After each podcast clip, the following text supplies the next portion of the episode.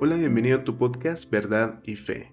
En este episodio vamos a hablar acerca de las distinciones que tenemos que hacer en cuanto al contenido de la escritura al momento en que estamos interpretando.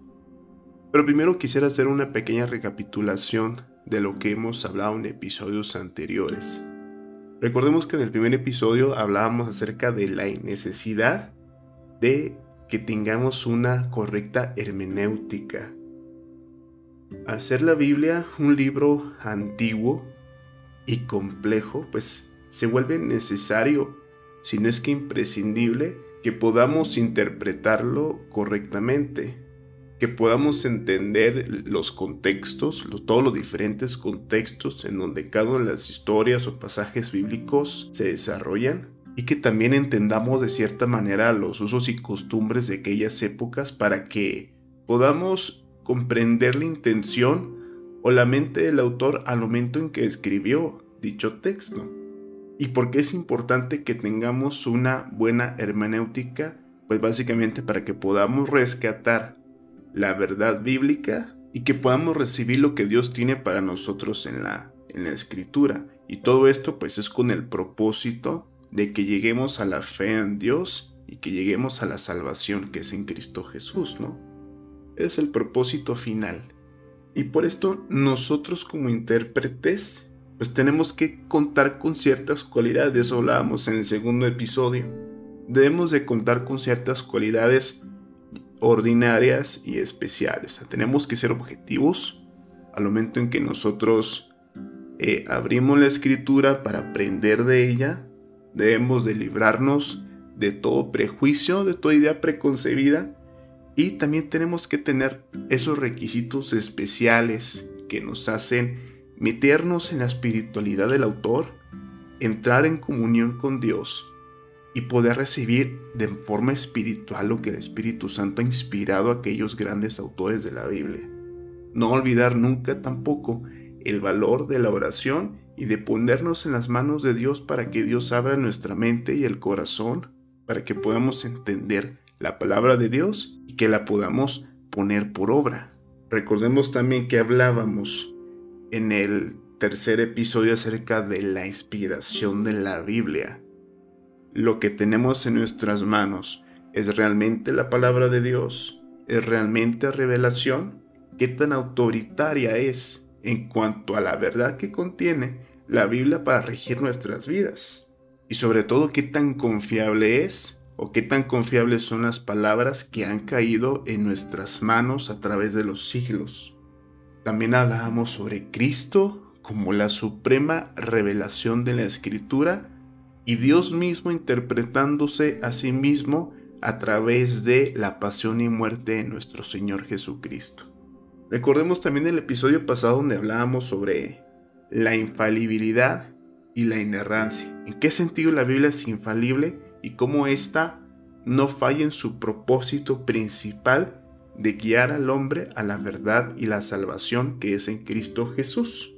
Y también hablábamos sobre la inerrancia, cómo es que aquellas palabras que fueron escritas son preservadas de un error en cuanto a su contexto básico e histórico y que podemos confiar en que lo que nosotros vamos a encontrar conforme al propósito esencial de la escritura es veraz y es confiable. Eso básicamente se resume de lo que hemos estado hablando en estos, en estos episodios. Ahora, les había comentado que en este episodio vamos a hablar sobre distinciones o contrastes. Y aquí sí, vaya, pongamos un poco más de atención para que podamos entender el propósito de este, de, de, de, de estas distinciones o de estos contrastes que vamos a, a, a remarcar. Primero, tenemos que estar conscientes de que en la escritura encontramos cosas o verdades que son permanentes y también encontramos cosas que son temporales. No todo lo que vamos a encontrar en la escritura tiene una vigencia perenne. O sea, no todo lo que vamos a encontrar es atemporal, es para siempre. Por ejemplo, en la Biblia encontramos la esclavitud. Y todos, todos estaremos de acuerdo que en, este, que en esta época actual la esclavitud es algo que debiera de estar abolido. Aunque bueno, muchas, muchos hablan de una, de una esclavitud moderna, es, que es hoy día la explotación laboral, pero en sí la esclavitud como tal se describía o se llevaba a cabo o se practicaba en la antigüedad, debiera de estar completamente abolida en nuestros tiempos contemporáneos. Pero en aquel tiempo, la esclavitud obedecía a una situación social e histórica concreta que se vivía en ese momento. Inclusive las leyes de Dios no prohibían como tal la esclavitud, sino que la regulaban dándole una cierta posición de dignidad al esclavo frente a su amo o propietario o como sea, su dueño como se, se, manejaba en aquel, en aquel entonces. Y este conjunto de leyes o reglas tenía como propósito otorgarle ciertos derechos a ese esclavo y darle una cierta dignidad que incluso en ese tiempo no tenía. Hay otros ejemplos también en la escritura de cosas que son temporales, por ejemplo muchas leyes dadas a Israel evidentemente son temporales las leyes ceremoniales de Israel también son leyes temporales que fueron abolidas porque todo era sombra de lo que había de venir, lo cual es Cristo Jesús. Esos son ejemplos de verdades temporales que se, encuentran o encontramos plasmadas en la escritura, ¿no? Incluso en el mismo Nuevo Testamento encontramos temas también que son temporales. Por ejemplo, toda esta cuestión de comer sangre o carne sacrificada en los ídolos era una costumbre o era una algo que se realizaba en aquellos tiempos antiguos. Uno, eh, las personas que adoraban a estas eh, deidades mitológicas ofrecían carne y sangre sacrificada a ellos. y de cierta forma, los apóstoles, Pablo particularmente, aconsejaban a los cristianos de no consumir ese tipo de cosas si ellos veían que eran piedras de tropiezo para hermanos más débiles. Pero a fin de cuentas, eso, ese tipo de cosas fueron temporales en ese tiempo y que, bueno, hoy día pues ya no más se, ya no más se realiza. Ese es otro ejemplo de, de leyes o reglamentos temporales que encontramos en la Sagrada Escritura. Y bueno, algo que es permanente en la Biblia es cuando es apoyado por la misma escritura por encima de cualquier circunstancia cambiante. Por ejemplo, en la Biblia a lo largo de todo el escrito podemos encontrar verdades acerca del pecado y de la caída del hombre.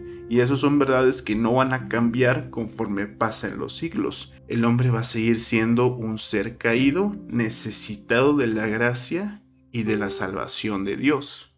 Otro ejemplo de una verdad atemporal es el sacrificio de Cristo Jesús en la cruz del Calvario. Es una verdad que desde tiempos antiguos, inclusive antes de Cristo, se profetizaba y se vaticinaba sobre lo que había de venir. Y hoy día es una verdad que nosotros creemos desde hace siglos y es algo que nunca va a cambiar en la fe cristiana porque en ello descansa nuestra salvación. Por el contrario, lo temporal son cosas que responden a situaciones concretas, particulares o pasajeras, que fueron dadas en un lugar y un momento determinado. Por ejemplo, como mencionábamos, la ley ceremonial Ahí hay una pauta importante en lo que acabo de mencionar. Todo aquello que sea concreto, particular a un caso específico, todo aquello que es pasajero, todo aquello que solamente aplicó en un lugar y tiempo determinado, son cosas que tenemos que contrastar sobre las verdades permanentes que encontramos en la escritura. Entonces, si es específico, si es temporal, si es dependiente del contexto cultural o geográfico, muy probablemente sea una verdad solamente temporal. o sea, una regla o un mandamiento solamente temporal. Sin embargo, esto sí tenemos que ser muy, muy precavidos porque lo peor que nos puede pasar es que caigamos en el relativismo. Y ese es el otro extremo de la interpretación bíblica. No, que, lo importante es que demos a cada verdad, a cada mandamiento, a cada historia, a cada libro, el lugar que pertenece, el lugar al que pertenece, el lugar que merece. Si estamos hablando de un mandamiento que fue ya abolido, bueno, fue un mandamiento que ya fue abolido. Si estamos hablando de una verdad que solamente aplicaba para ciertas personas en cierto, en cierto momento de la historia, bueno, tenemos que entender que hoy día ese tipo de regla o mandamiento no aplica para nosotros. Sin embargo, hay muchas cosas en la Biblia que son puramente o totalmente atemporales, son verdades permanentes que aún pasen los siglos, nosotros vamos a seguir creyendo y guardando porque la palabra de Dios va a permanecer y permanece para siempre. Por otro lado, también tenemos que tomar en cuenta que en la Biblia hay cosas esenciales y hay cosas secundarias. Ya hablamos de lo permanente y lo temporal.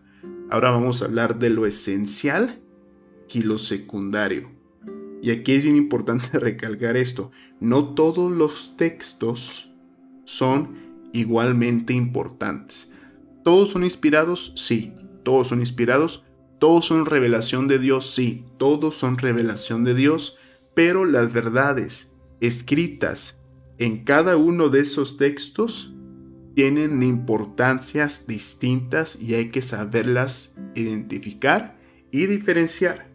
Por ejemplo, el pacto que hicieron Abraham y, Abimelech por la propiedad de cierto pozo de agua no tiene la misma importancia, por ejemplo, que el pacto de Dios con Abraham.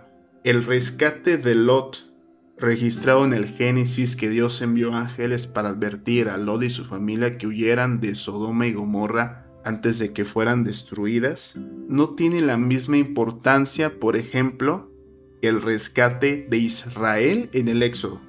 Otro ejemplo, la ley ceremonial no tiene la misma importancia, por ejemplo, que los diez mandamientos. El Salmo 150, que habla de alabar a Dios con instrumentos musicales, no tiene tampoco la misma importancia, por ejemplo, que el Salmo 23, el cual dice, Jehová es mi pastor, nada me faltará o bien el Salmo 51, que es un salmo de arrepentimiento de David por el crimen que cometió para poder tener a, esta mujer eh, el cual dice, ten piedad de mí, oh Dios, conforme a tu misericordia, conforme a la multitud de tus piedades, borra mis rebeliones. O por ejemplo, el Salmo 103, bendice alma mía a Jehová y bendiga todo mi ser su santo nombre. Otro contraste que podemos encontrar en la escritura sobre lo esencial y lo secundario es, por ejemplo, la muerte de Jacob y la muerte y resurrección de Cristo nuestro Señor. Evidentemente, vamos a encontrar verdades en la escritura que van a ser más importantes que otras. Ahora bien, en todas estas verdades, vamos a llamarlas de cierta manera secundarias, o bien puntos periféricos o verdades periféricas, podemos tener un margen de libertad, pero no de arbitrariedad. No podemos tampoco tomar esas verdades secundarias y poder darles y darles una interpretación errónea un nivel diferente de importancia no implica un nivel diferente de hermenéutica. Eso es importante, lo tenemos que tomar en cuenta. No porque sea menos importante el texto, lo vamos a, a, interpretar como nosotros queramos o de diferente manera. Ahora, ¿cuáles son los puntos esenciales o centrales que forman parte de la columna vertebral de nuestra fe y que por tanto tenemos que tenerles la devoción y el respeto que merece como verdad importante y esencial. tenemos, por ejemplo, la historia de la salvación. También tenemos la naturaleza y los atributos de Dios mismo. Tenemos también la creación del hombre, hecho la imagen de Dios. También la caída del hombre y el pecado, como le hemos mencionado anteriormente, es una verdad esencial. Obviamente, Jesucristo y su expiación en la cruz es una verdad esencial. Otra verdad importante es el progreso hacia la victoria de Cristo en la cruz del Calvario, la resurrección de Cristo, la consumación del reino y la nueva creación. Son verdades esenciales, centrales, importantes, vitales para nuestra fe. Y como les había dicho anteriormente, todo es inspirado, no solamente lo esencial. Toda la palabra de Dios merece nuestra más profunda reverencia y sumisión. Vuelvo a repetir, no porque el pasaje sea secundario en importancia, va a merecer menos atención de parte de nosotros y menos calidad de interpretación. Y bueno, habiendo dicho esto, paso ahora al tema de los puntos claros y puntos oscuros de la escritura. Bueno, tenemos que reconocer primero que no todas las partes de la Biblia, no todos los textos de la Biblia son claros. Eso es una verdad que tenemos que reconocer. Hay cosas en la Biblia que no están claras, que no entendemos, que son oscuras. Y esto por lo general se debe a que son pasajes muy aislados de la Biblia en que realmente el escritor original no dedicó demasiado contexto para que al cualquier lector ajeno a la época pudiera tener más luz sobre la interpretabilidad del texto. A esto nos referimos con un pasaje oscuro o un punto oscuro. Y ahora si de por sí, si de por sí lo esencial que se presenta con más claridad no implica necesariamente simplicidad, sino que también exige que tengamos una hermenéutica, una interpretación esmerada de ese texto, cuanto más aquellos pasajes que son oscuros no merecen el doble de nuestra atención y de nuestro análisis. En otras palabras, si lo claro lo tenemos que analizar bien, cuanto más lo oscuro lo tenemos que analizar el doble. Ahora, otro punto importante es, también puede ser que la oscuridad del texto o lo oscuro del pasaje no procede, no procede mucho del testimonio de la escritura. a veces la escritura no tiene la culpa de que el pasaje sea oscuro, sino que tal vez nosotros somos los que, los que por prejuicios filosóficos o ideas preconcebidas los vemos oscuros. Tal vez porque nuestra cultura o nuestra formación, el contexto que nosotros tenemos en nuestra época, no nos permite tal vez poder entender con claridad la forma de pensar de aquellos hombres y mujeres que vivieron siglos antes que nosotros. Y eso es algo que también tenemos que tomar mucho en cuenta.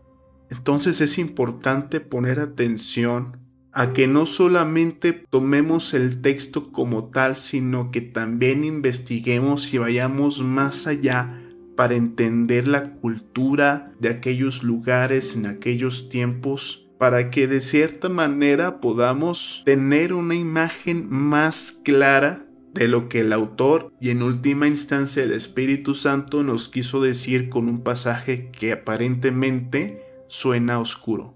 Y bueno, de mi parte sería todo por este episodio. Síguenos escuchando en la plataforma de tu preferencia y nos vemos en la próxima semana. Que Dios te bendiga.